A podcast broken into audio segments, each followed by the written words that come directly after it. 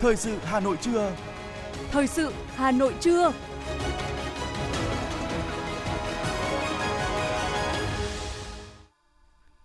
Lê Thông và Thu Minh xin được đồng hành cùng quý vị và các bạn trong 30 phút của chương trình Thời sự trưa nay, thứ năm ngày 24 tháng 11 năm 2022. Chương trình có những nội dung chính sau đây. Hôm nay, Tổng thống Uganda thăm chính thức Việt Nam. Tăng cường chống buôn lậu qua cảng hàng không quốc tế. Gần 1.000 gian hàng tham gia triển lãm quốc tế Việt Build Hà Nội 2022. Kết nối, sẻ chia và lan tỏa các giá trị nhân đạo trong cộng đồng. Phần tin thế giới có những thông tin thắp sáng đường phố đón Giáng sinh ở Đức. Nga có thể sẽ cắt giảm nguồn cung khí đốt qua Ukraine từ ngày 28 tháng 11. Và sau đây là nội dung chi tiết. Thưa quý vị và các bạn, nhận lời mời của Chủ tịch nước Nguyễn Xuân Phúc, Tổng thống nước Cộng hòa Uganda Yoweri Kaguta Museveni sẽ thăm chính thức Việt Nam từ ngày 23 đến ngày 25 tháng 11 năm 2022. Chuyến thăm diễn ra trong bối cảnh các nước châu Phi, trong đó có Uganda, coi trọng thiết lập và phát triển quan hệ hợp tác với các nước trong khu vực châu Á-Thái Bình Dương, trong đó có Việt Nam – Chuyến thăm chính thức Việt Nam lần này của Tổng thống Cộng hòa Uganda là nhằm tăng cường thúc đẩy quan hệ song phương Việt Nam-Uganda, trao đổi giả soát tình hình hợp tác nhiều mặt giữa hai nước, đề ra những biện pháp cụ thể nhằm nâng cao hiệu quả hợp tác trong thời gian tới. Thưa quý vị và các bạn, chiều qua tại thủ đô Manila của Philippines, ngay sau khi chứng kiến thủ tục Thượng viện Philippines thông qua nghị quyết số 26 về tăng cường quan hệ với Quốc hội Việt Nam, Chủ tịch Quốc hội Vương Đình Huệ đã hội đàm với Chủ tịch Thượng viện Philippines Juan Miguel Zubiri.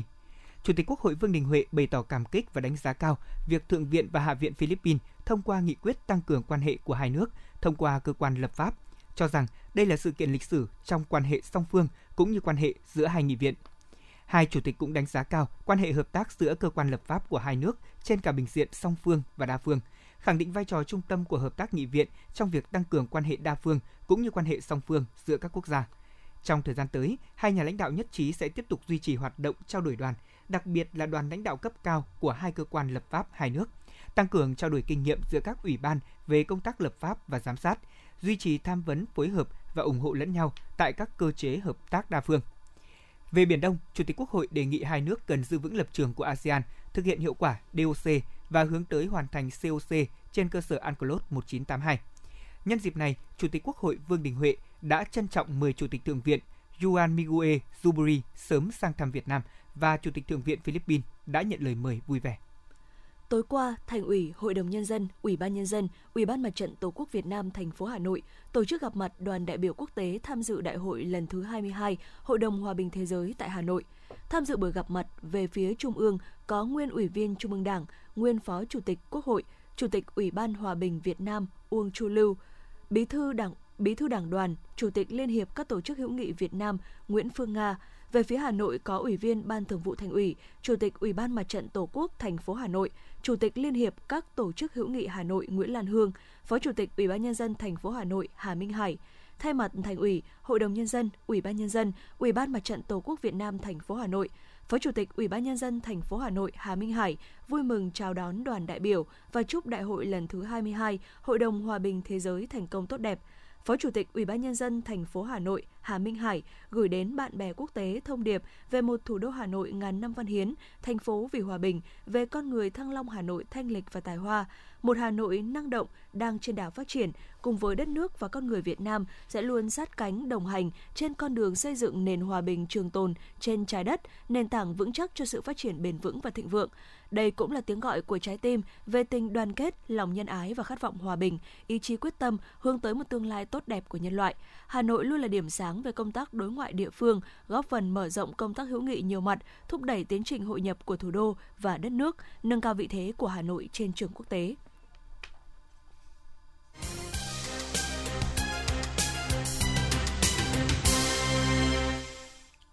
Xin được chuyển sang những thông tin kinh tế.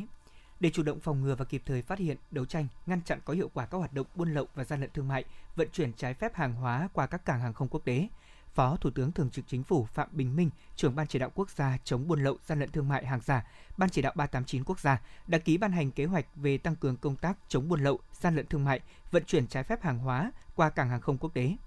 Theo kế hoạch này, các đơn vị chức năng liên quan sẽ tăng cường công tác thu thập, phân tích, xử lý thông tin, nắm chắc các tuyến và địa bàn, đối tượng, mặt hàng trọng điểm, xây dựng phương án và kế hoạch điều tra, xác minh, đấu tranh, ngăn chặn hiệu quả, triệt phá các đường dây buôn lậu gian lận thương mại, vận chuyển trái phép hàng hóa qua cảng hàng không quốc tế, nhất là ma túy, vũ khí, chất nổ, động vật hoang dã quý hiếm, rượu, thuốc lá, xì gà, điện thoại, vàng, ngoại tệ, thuốc tân dược, thực phẩm chức năng, mỹ phẩm và hàng hóa có giá trị cao.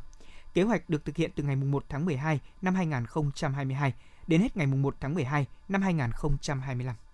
Triển lãm quốc tế Việt Biêu Hà Nội 2022 với chủ đề Bất động sản, trang trí nội ngoại thất, xây dựng và vật liệu xây dựng đã khai mạc tại Cung Triển lãm Kiến trúc Quy hoạch Xây dựng Quốc gia, phố Đỗ Đức Dục, quận Nam Từ Liêm. Triển lãm có quy mô gần 1.000 gian hàng, giới thiệu trưng bày các sản phẩm công nghệ mới của nhiều thương hiệu hàng đầu trong và ngoài nước ở lĩnh vực bất động sản, trang trí nội ngoại thất, vật liệu xây dựng – Song song với hoạt động giới thiệu sản phẩm, trong các ngày diễn ra triển lãm còn có các hội thảo diễn đàn chuyên ngành giới thiệu, kết nối cung cầu giao thương, góp phần hỗ trợ các doanh nghiệp tiếp tục phát triển sản xuất kinh doanh, bảo đảm bình ổn thị trường năm 2022 theo chủ trương của chính phủ. Triển lãm quốc tế Việt Build Hà Nội 2022 diễn ra đến hết ngày 27 tháng 11.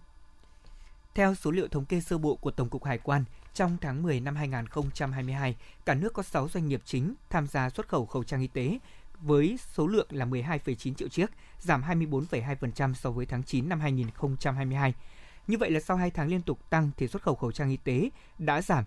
Trước đó thì tháng 8 năm 2022, cả nước xuất khẩu 16,2 triệu chiếc khẩu trang y tế, tăng tới 189,2% so với tháng liền trước. Tháng 9, số lượng xuất khẩu khẩu trang đạt 17,02 triệu chiếc, tăng 5,1% so với tháng 8.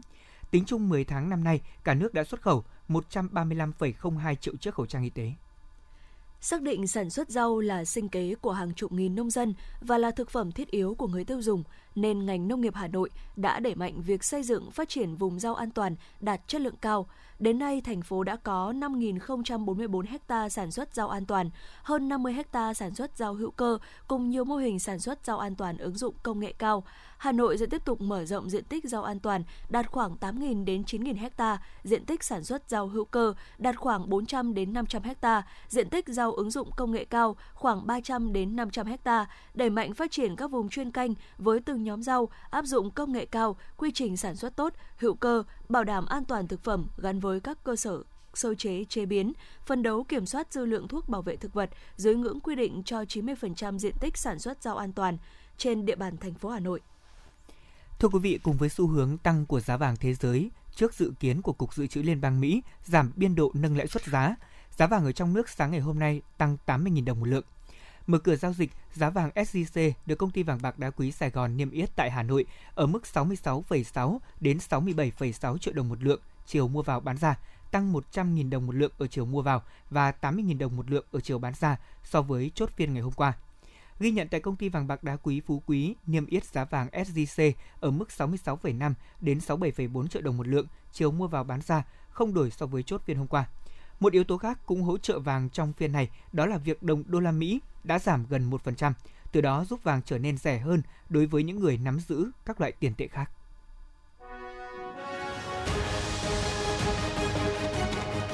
Thời sự Hà Nội, nhanh, chính xác, tương tác cao. Thời sự Hà Nội, nhanh, chính xác, tương tác cao.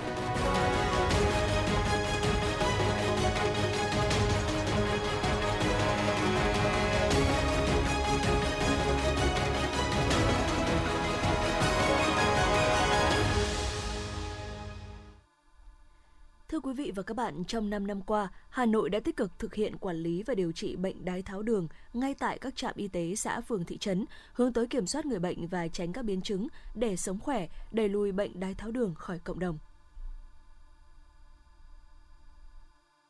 Đái tháo đường hay còn gọi là bệnh tiểu đường là một trong những căn bệnh mãn tính phổ biến nhất trên thế giới hiện nay. Hiện nay bệnh nhân tiểu đường được quản lý dưới dạng hồ sơ ngoại trú, được nhắc nhở tuân thủ thuốc, tránh biến chứng, tăng đường huyết không mong muốn.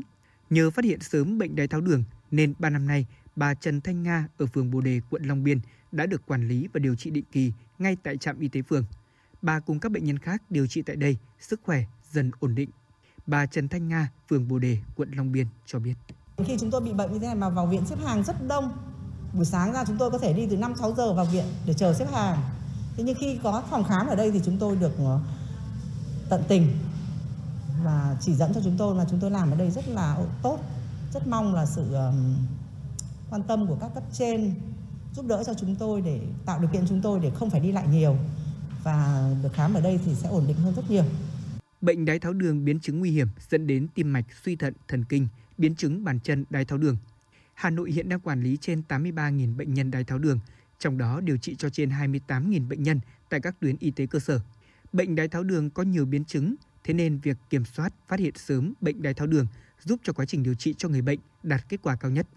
Bác sĩ Vũ Thu Thủy, trạm trưởng trạm y tế phường Bồ Đề và bác sĩ Nguyễn Minh Quốc, phó giám đốc phụ trách trung tâm y tế quận Long Biên nói. Để làm tốt công tác quản lý và điều trị ờ, bệnh đái tháo đường, những bệnh không lây nhiễm nói chung thì ờ, cần ờ, một là bổ sung thêm trang thiết bị máy móc như là để cho tuyến cơ sở thuận tiện hơn, không hạn chế chuyển tuyến. Thứ hai nữa là làm tốt công tác quản lý thì cần phải tích hợp với phần mềm để quản lý bệnh nhân được thuận tiện hơn cũng như là liên hệ với bệnh nhân được dễ dàng hơn. Khi mà bệnh nhân đã được ổn định, với cái phác đồ mà bệnh viện tuyến trên đã đã kê thì mở rộng cho trạm y tế, cho tuyến cơ sở chúng tôi là được tiếp tục duy trì những thuốc đó để phục vụ bệnh nhân. Quản lý bệnh đái tháo đường ngay tại trạm y tế xã phường thị trấn là một trong những giải pháp quan trọng mang lại nhiều lợi ích và chi phí hiệu quả cho người dân cũng như cơ quan quản lý. Hà Nội đã và đang đẩy mạnh hoạt động sàng lọc, phát hiện và điều trị kịp thời bệnh đái tháo đường nhằm phòng ngừa mù loà và giảm các hậu quả của đái tháo đường đối với người bệnh, giảm gánh nặng cho gia đình và xã hội. Bà Bùi Thị Minh Thái, trưởng khoa phòng chống bệnh không lây nhiễm, Trung tâm Kiểm soát Bệnh tật Hà Nội cho rằng Đối với tuyến y tế cơ sở thì ờ, cần phải có các cái kế hoạch cũng như là uh, xây dựng kế hoạch hàng năm uh, để mình đưa ra các mục tiêu chỉ tiêu để mình uh, đạt được. Thứ hai nữa là công tác quản lý điều trị bệnh nhân làm sao để là cái nơi niềm tin để bệnh nhân đến với cả cơ sở y tế. Tiểu đường là bệnh lý mạng tính thường gặp nhất và là nguyên nhân gây tử vong thứ ba trong số các bệnh không lây nhiễm tại Việt Nam sau tim mạch, ung thư. Bệnh gây những biến chứng nghiêm trọng và đặc biệt nguy hiểm khi có xu hướng ngày càng trẻ hóa. Các nghiên cứu cũng cho thấy người trẻ tuổi mắc bệnh tiểu đường tỷ lệ biến chứng rất cao, thời gian dẫn đến biến chứng sớm và tiến triển nặng hơn. Những biến chứng nguy hiểm của tiểu đường có thể gặp như là tổn thương giảm thị lực, tăng huyết áp, tổn thương thần kinh ngoại biên, gây tê bì tay chân, tổn thương thận dẫn đến suy thận, sơ vỡ mạch máu, gây nhồi máu cơ tim, tai biến mạch máu não và có thể gây tử vong. Để kiểm soát tốt bệnh tiểu đường, đặc biệt là những người đã bị bệnh, ngoài chế độ ăn uống khoa học, ăn nhiều rau xanh, giảm đường, giảm chất béo và cân bằng dinh dưỡng thì cần thường xuyên định kỳ kiểm tra sức khỏe, kiểm tra chỉ số đường máu. Điều này rất quan trọng để tránh những biến chứng dẫn đến hậu quả nghiêm trọng cho bệnh nhân tiểu đường. Thưa quý vị và các bạn, nhân kỷ niệm 76 năm ngày thành lập Chữ thập đỏ Việt Nam 23 tháng 11 năm 1946, 23 tháng 11 năm 2022, tại thành phố Hồ Chí Minh, Trung ương Hội Chữ thập đỏ Việt Nam phối hợp với Đài truyền hình thành phố Hồ Chí Minh tổ chức chương trình Sức mạnh nhân đạo năm 2022 và phát động phong trào Tết nhân ái năm 2023. Tại chương trình, Trung ương Hội Chữ thập đỏ Việt Nam phát động phong trào Tết nhân ái năm 2023, đồng thời kêu gọi gây quỹ ủng hộ phong trào Tết nhân ái qua cổng thông tin nhân đạo quốc gia 1400 Xin lỗi quý vị, 1400 và tài khoản thiện nguyện 2022 của Hội Chữ thập đỏ Việt Nam tại Ngân hàng Quân đội. Các hình thức ủng hộ phong trào Tết nhân ái năm 2023 do Hội Chữ thập đỏ Việt Nam phát động bao gồm nhắn tin với cú pháp Tết viết liền không dấu gửi 1409 trị giá 20.000 đồng một tin nhắn. Chương trình nhắn tin được thực hiện từ ngày 21 tháng 11 năm 2022 đến hết ngày 19 tháng 1 năm 2023. Đến thời điểm hiện tại, thông qua Trung ương Hội Chữ thập đỏ Việt Nam, phong trào Tết nhân ái năm 2023 đã nhận được sự ủng hộ và cam kết ủng hộ của các tổ chức cá nhân trong và ngoài nước với số tiền gần 40 tỷ đồng. Thưa quý vị, sáng nay tại Hà Nội, Viện Huyết học và Truyền máu Trung ương phối hợp cùng với Hội Huyết học Truyền máu Việt Nam, các trung tâm huyết học truyền máu trong cả nước tổ chức hội nghị huyết học truyền máu toàn quốc năm 2022. Hội nghị lần này có sự tham dự của gần 1.500 đại biểu là các chuyên gia quốc tế đến từ Hoa Kỳ, Bỉ, Singapore và các nhà khoa học trong nước là những chuyên gia đầu ngành về huyết học truyền máu Việt Nam. Các bác sĩ, dược sĩ, cử nhân, kỹ thuật viên, điều dưỡng đến từ các bệnh viện, trường đại học, viện nghiên cứu trên toàn quốc. Đây là kỳ hội nghị có số lượng đại biểu đăng ký đông nhất từ trước đến nay. Năm nay thì ban tổ chức đã xây dựng chương trình phiên toàn thể kéo dài hơn so với các kỳ đại hội trước đó để tăng hàm lượng cập nhật kiến thức chuyên môn. Đặc biệt, thông qua báo cáo của các chuyên gia quốc tế, các đại biểu sẽ được cập nhật những thành tựu và tiến bộ trong lĩnh vực ghép tế bào gốc, tế bào gốc trung mô, ứng dụng lâm sàng và liệu pháp tế bào trị liệu. Phó giáo sư tiến sĩ Nguyễn Hà Thanh, Viện trưởng Viện Huyết học Truyền máu Trung ương cho biết, sau hơn 2 năm đại dịch COVID-19, toàn ngành huyết học truyền máu đã rất cố gắng và có những đóng góp quan trọng trong công tác phòng chống dịch bệnh, cũng như huy động và tiếp nhận cung cấp máu, cập nhật kiến thức chuyên môn. Hội nghị cũng là dịp để các nhà khoa học và cán bộ trong toàn ngành được gặp gỡ, chia sẻ kinh nghiệm, báo cáo những kết quả nghiên cứu khoa học và cập nhật thêm những kỹ thuật mới, tiến bộ trong chẩn đoán và điều trị bệnh máu, đảm bảo nguồn máu an toàn và kịp thời trên toàn quốc. Trong khuôn khổ hội nghị lần này cũng diễn ra Đại hội đại biểu Hội Khuyết học Truyền máu Việt Nam nhiệm kỳ 7 giai đoạn 2022-2027, Đại hội đại biểu Hội Tan máu bẩm sinh Việt Nam và các sự kiện bên lề như triển lãm máy móc, trang thiết bị, thuốc, hóa chất, sinh phẩm, hội thảo vệ tinh, báo cáo giới thiệu sản phẩm của đơn vị tài trợ nhằm biểu dương tôn vinh và nhân rộng gương điển hình tiên tiến, người tốt việc tốt, thực hiện tốt các phong trào thi đua trong các cấp hội phụ nữ và các tầng lớp phụ nữ thủ đô. Báo Phụ nữ thủ đô phối hợp với ban thi đua khen thưởng thành phố Hà Nội tổ chức chương trình giao lưu biểu dương gương điển hình tiên tiến người tốt việc tốt năm 2022 với chủ đề Phụ nữ thủ đô sáng tạo hội nhập kết nối thành công. Từ các phong trào thi đua của hội, trong năm 2022 đã có 759 gương điển hình tiên tiến, người tốt việc tốt, phụ nữ thủ đô tiêu biểu được biểu dương tôn vinh ở các cấp. Nhiều chị em phụ nữ không chỉ hoàn thành xuất sắc nhiệm vụ công tác của mình mà còn có những việc làm hoạt động sáng tạo trong mọi lĩnh vực, có những đóng góp lớn cho cơ quan đơn vị mình công tác và địa phương sinh sống chương trình giao lưu gương điển hình tiên tiến người tốt việc tốt, phụ nữ thủ đô sáng tạo hội nhập kết nối thành công năm 2022, tôn vinh 17 gương điển hình tiên tiến người tốt việc tốt. Họ là những điển hình phụ nữ thủ đô tiêu biểu, có nhiều sáng kiến sáng tạo, nỗ lực vươn lên trong lao động sản xuất, đóng góp cho cộng đồng xã hội trong các lĩnh vực nghiên cứu khoa học, xây dựng nông thôn mới, đô thị văn minh, nữ doanh nhân, lực lượng vũ trang, y tế, giáo dục, văn nghệ sĩ, thể thao, nữ cán bộ hội tiêu biểu. Công an quận Bắc Từ Liêm cho biết, đang điều tra và làm rõ nguồn gốc của nhiều bánh pháo nổ được giấu trong những kiện hàng chuyển phát nhanh. Trước đó vào chiều ngày hôm qua, thực hiện cao điểm kiểm tra và kiểm soát thị trường dịp Tết Nguyên đán Quý Mão 2023, Cục Quản lý thị trường Hà Nội phối hợp cùng Công an quận Bắc Từ Liêm đã kiểm tra đột xuất địa điểm kinh doanh thuộc công ty cổ phần dịch vụ giao hàng nhanh chi nhánh Hà Nội tại ngõ 196 đường Phú Diễn, phường Phú Diễn, quận Bắc Từ Liêm. Qua đó phát hiện và thu giữ gần 12 kg pháo nổ. Số pháo nổ được cất giấu ở tinh vi bên trong hai kiện hàng – Căn cứ thực tế kiểm tra, lực lượng chức năng xác định vụ việc có dấu hiệu tội phạm tàng trữ, vận chuyển hàng cấm, đó là pháo nổ. Chỉ còn 2 tháng nữa đến Tết Nguyên đán và hiện cũng đang trong dịp diễn ra World Cup, thời điểm thường xuyên diễn ra các vụ tai nạn giao thông do rượu bia khi người dân uống cùng bạn bè để xem bóng đá, rồi sau đó lái xe. Lực lượng cảnh sát giao thông đang tăng cường hoạt động tuần tra kiểm soát thời điểm này. Số liệu thống kê cho thấy một tuần trở lại đây, lực lượng cảnh sát giao thông toàn quốc đã xử lý gần 60.000 trường hợp vi phạm các loại, trong đó gần 10.000 trường hợp vi phạm về nồng độ cồn. Thời điểm cuối năm, lực lượng cảnh sát giao thông đánh giá số trường hợp lái xe vi phạm nồng độ cồn có xu hướng tăng lên. Đây là một trong những nguyên nhân chính dẫn tới các vụ tai nạn giao thông gây thiệt hại về tính mạng và tài sản, ảnh hưởng tới trật tự an toàn xã hội, kéo theo những hậu quả nặng nề cho gia đình có người bị tai nạn giao thông do rượu bia. Nhằm giảm thiểu nguy cơ trong những tháng cuối năm, các chiến sĩ thuộc Phòng Cảnh sát Giao thông Công an thành phố Hà Nội đã quán triệt tinh thần gia quân, phát hiện, xử lý vi phạm, cũng như tuyên truyền để người dân hạn chế việc điều khiển phương tiện trong tình trạng say xỉn. Thượng úy Đinh Ngọc Hải, đội cảnh sát giao thông số 11, Công an thành phố Hà Nội cho biết. Vi về vi phạm nồng độ cồn tập trung vào các đối tượng người trung tuổi, độ tuổi trên 30 đến đến 50 mà thời gian thực hiện hành vi vi phạm chủ yếu là thời gian buổi trưa hoặc là tối sau khi đi làm về thì, thì các đối tượng vi phạm nồng độ cồn mà qua đơn vị tuần tra kiểm soát và xử lý nắm được. Sau khi đi làm về thì các đối tượng thường tụ tập nhau uống một vài cốc bia trước trước khi về nhà. Và buổi trưa tranh thủ giờ nghỉ trưa mọi người cũng ra đi ăn trưa ăn cơm nó cũng làm một vài cốc bia.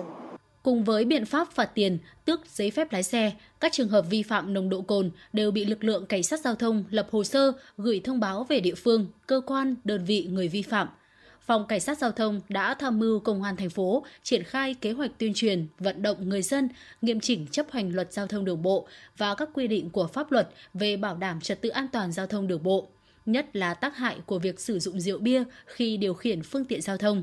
Trung tá Đỗ Trường Quân, đội trưởng đội cảnh sát giao thông trật tự Công an huyện Hoài Đức cho biết. Với cái chuyên đề của Công an thành phố đã giao cho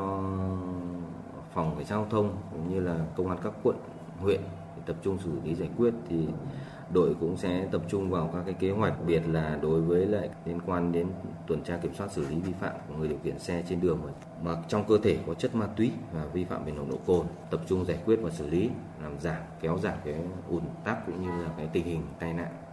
giao thông, góp phần vào cái công tác đảm bảo trật tự an toàn giao thông trên địa bàn thủ đô nói chung từ nay đến trước, trong và sau Tết Dương lịch Nguyên đán 2023 là thời điểm người dân sử dụng nhiều rượu bia, nhiều trường hợp uống rượu bia, điều khiển phương tiện chạy quá tốc độ dẫn đến tai nạn giao thông. Chính vì vậy, lực lượng cảnh sát giao thông các quận huyện và thành phố sẽ mở nhiều đợt cao điểm tập trung kiểm tra, phát hiện người điều khiển phương tiện giao thông đã sử dụng rượu bia khi tham gia giao thông, kiên quyết xử lý nghiêm các hành vi vi phạm về nồng độ cồn khi điều khiển phương tiện – Thiếu tá Đào Việt Long, Phó trưởng phòng Cảnh sát giao thông Công an thành phố Hà Nội cho biết. Ờ, chúng tôi đánh giá là một trong những cái ờ, yếu tố nguyên nhân tiềm ẩn dẫn đến tai nạn giao thông từ nghiêm trọng đến rất nghiêm trọng và đặc biệt nghiêm trọng. Thì đối với cả cái vấn đề này thì ờ, dưới sự lãnh đạo của lãnh đạo Bộ Công an, lãnh đạo Công an thành phố thì phòng cảnh sát giao thông Công an thành phố Hà Nội chúng tôi vẫn tiếp tục duy trì những tổ tuần tra kiểm soát xử lý đối với cả cái chuyên đề ờ, người điều khiển phương tiện sử dụng rượu bia và các chất gây nghiện ngay cả đối với cả hai năm khi mà dịch ờ, Covid ờ, đang diễn ra thì những cái kế hoạch này của chúng tôi vẫn thực hiện, chúng tôi vẫn có những cái tổ tuần tra kiểm soát trên những cái tuyến đường. Dịp cuối năm, tình hình trật tự an toàn giao thông được dự báo sẽ có nhiều diễn biến phức tạp. Để kiểm soát tình hình, lực lượng cảnh sát giao thông thành phố sẽ tiếp tục triển khai quyết liệt hơn nữa các biện pháp nghiệp vụ xử lý người điều khiển phương tiện giao thông vi phạm nói chung và vi phạm nồng độ cồn nói riêng.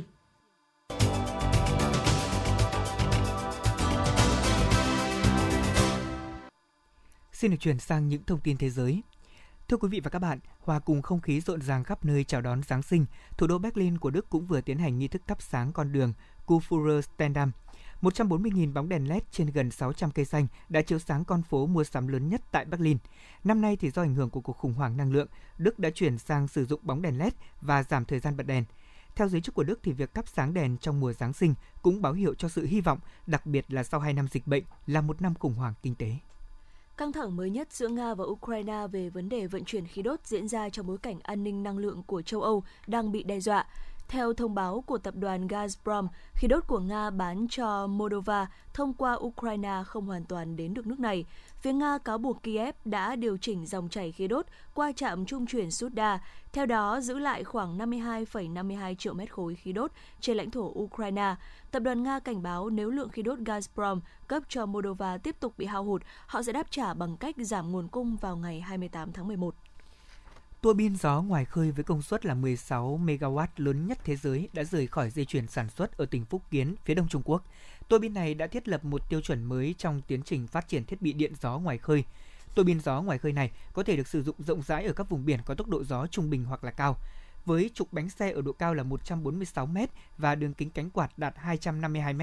cánh quạt của tua bin gió ngoài khơi này có thể quét một khu vực rộng khoảng 50.000 m2, tương đương với 7 sân bóng đá tiêu chuẩn cộng lại.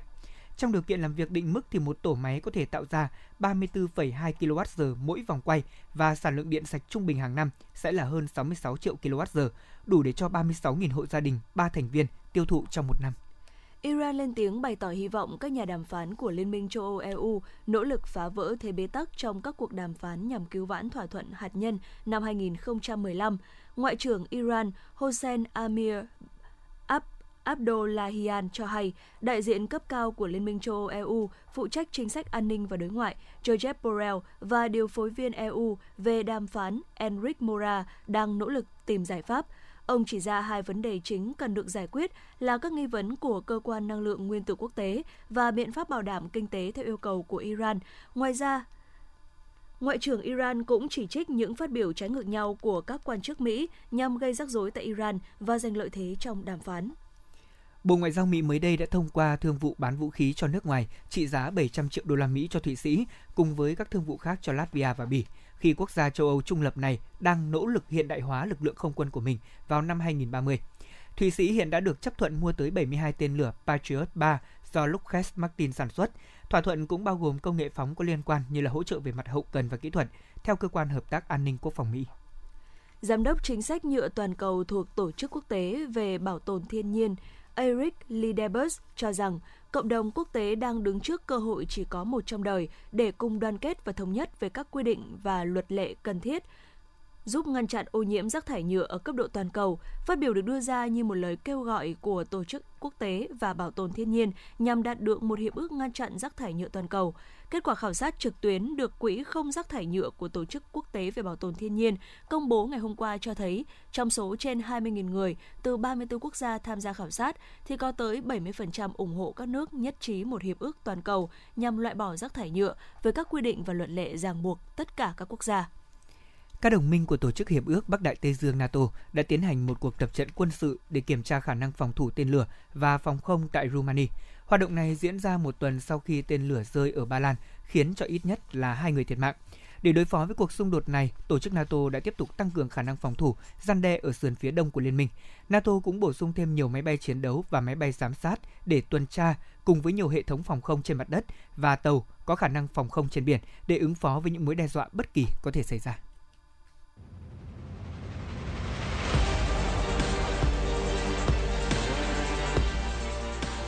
Bản tin thể thao. Bản tin thể thao.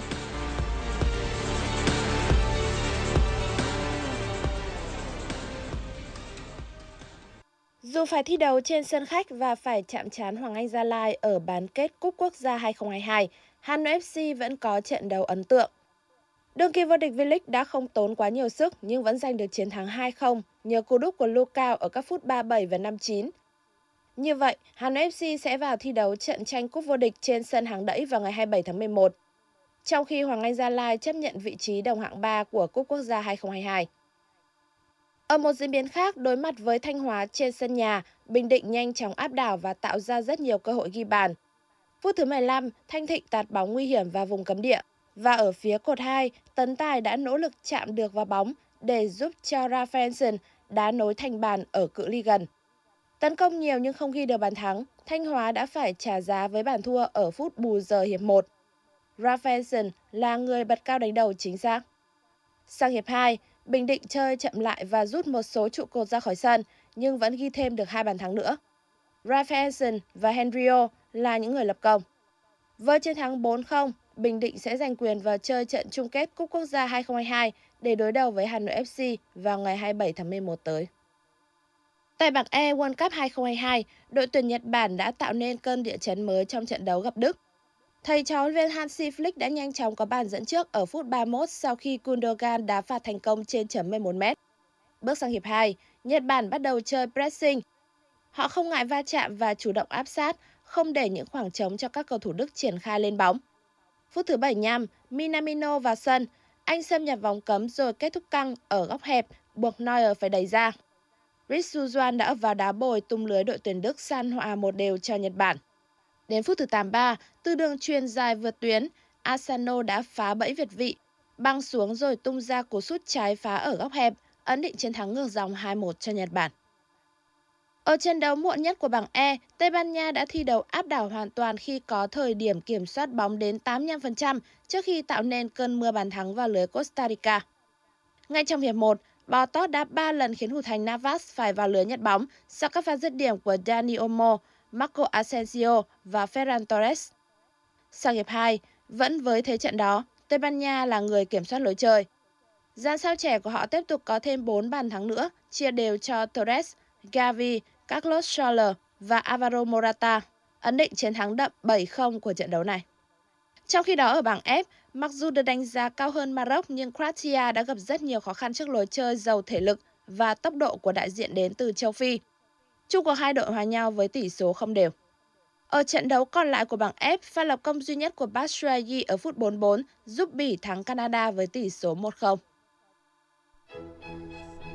Dự báo thời tiết vùng châu thổ sông Hồng và khu vực Hà Nội chiều và tối ngày 24 tháng 11 năm 2022 Vùng đồng bằng Bắc Bộ có mưa, mưa rào và có nơi có rông, nhiệt độ từ 22 đến 25 độ. Vùng núi Ba Vì Sơn Tây có mưa mưa rào, nhiệt độ từ 22 đến 24 độ. Ngoại thành từ Phúc Thọ tới Hà Đông có mưa mưa rào, nhiệt độ từ 23 đến 25 độ. Phía Nam từ Thanh Oai, Thường Tín đến Ứng Hòa có mưa mưa rào, nhiệt độ từ 22 đến 25 độ. Mê Linh, Đông Anh, Sóc Sơn có mưa mưa rào, nhiệt độ từ 22 đến 24 độ. Trung tâm thành phố Hà Nội có mưa mưa rào, nhiệt độ từ 23 đến 25 độ. Quý vị và các bạn vừa nghe chương trình thời sự của Đài Phát thanh và Truyền hình Hà Nội, chỉ đạo nội dung Nguyễn Kim Khiêm, chỉ đạo sản xuất Nguyễn Tiến Dũng, tổ chức sản xuất Xuân Luyến. Chương trình do biên tập viên Minh Thơm, các phát thanh viên Lê Thông, Thu Minh và kỹ thuật viên Kim Thoa thực hiện. Hẹn gặp lại quý vị và các bạn trong chương trình thời sự 19 giờ tối nay.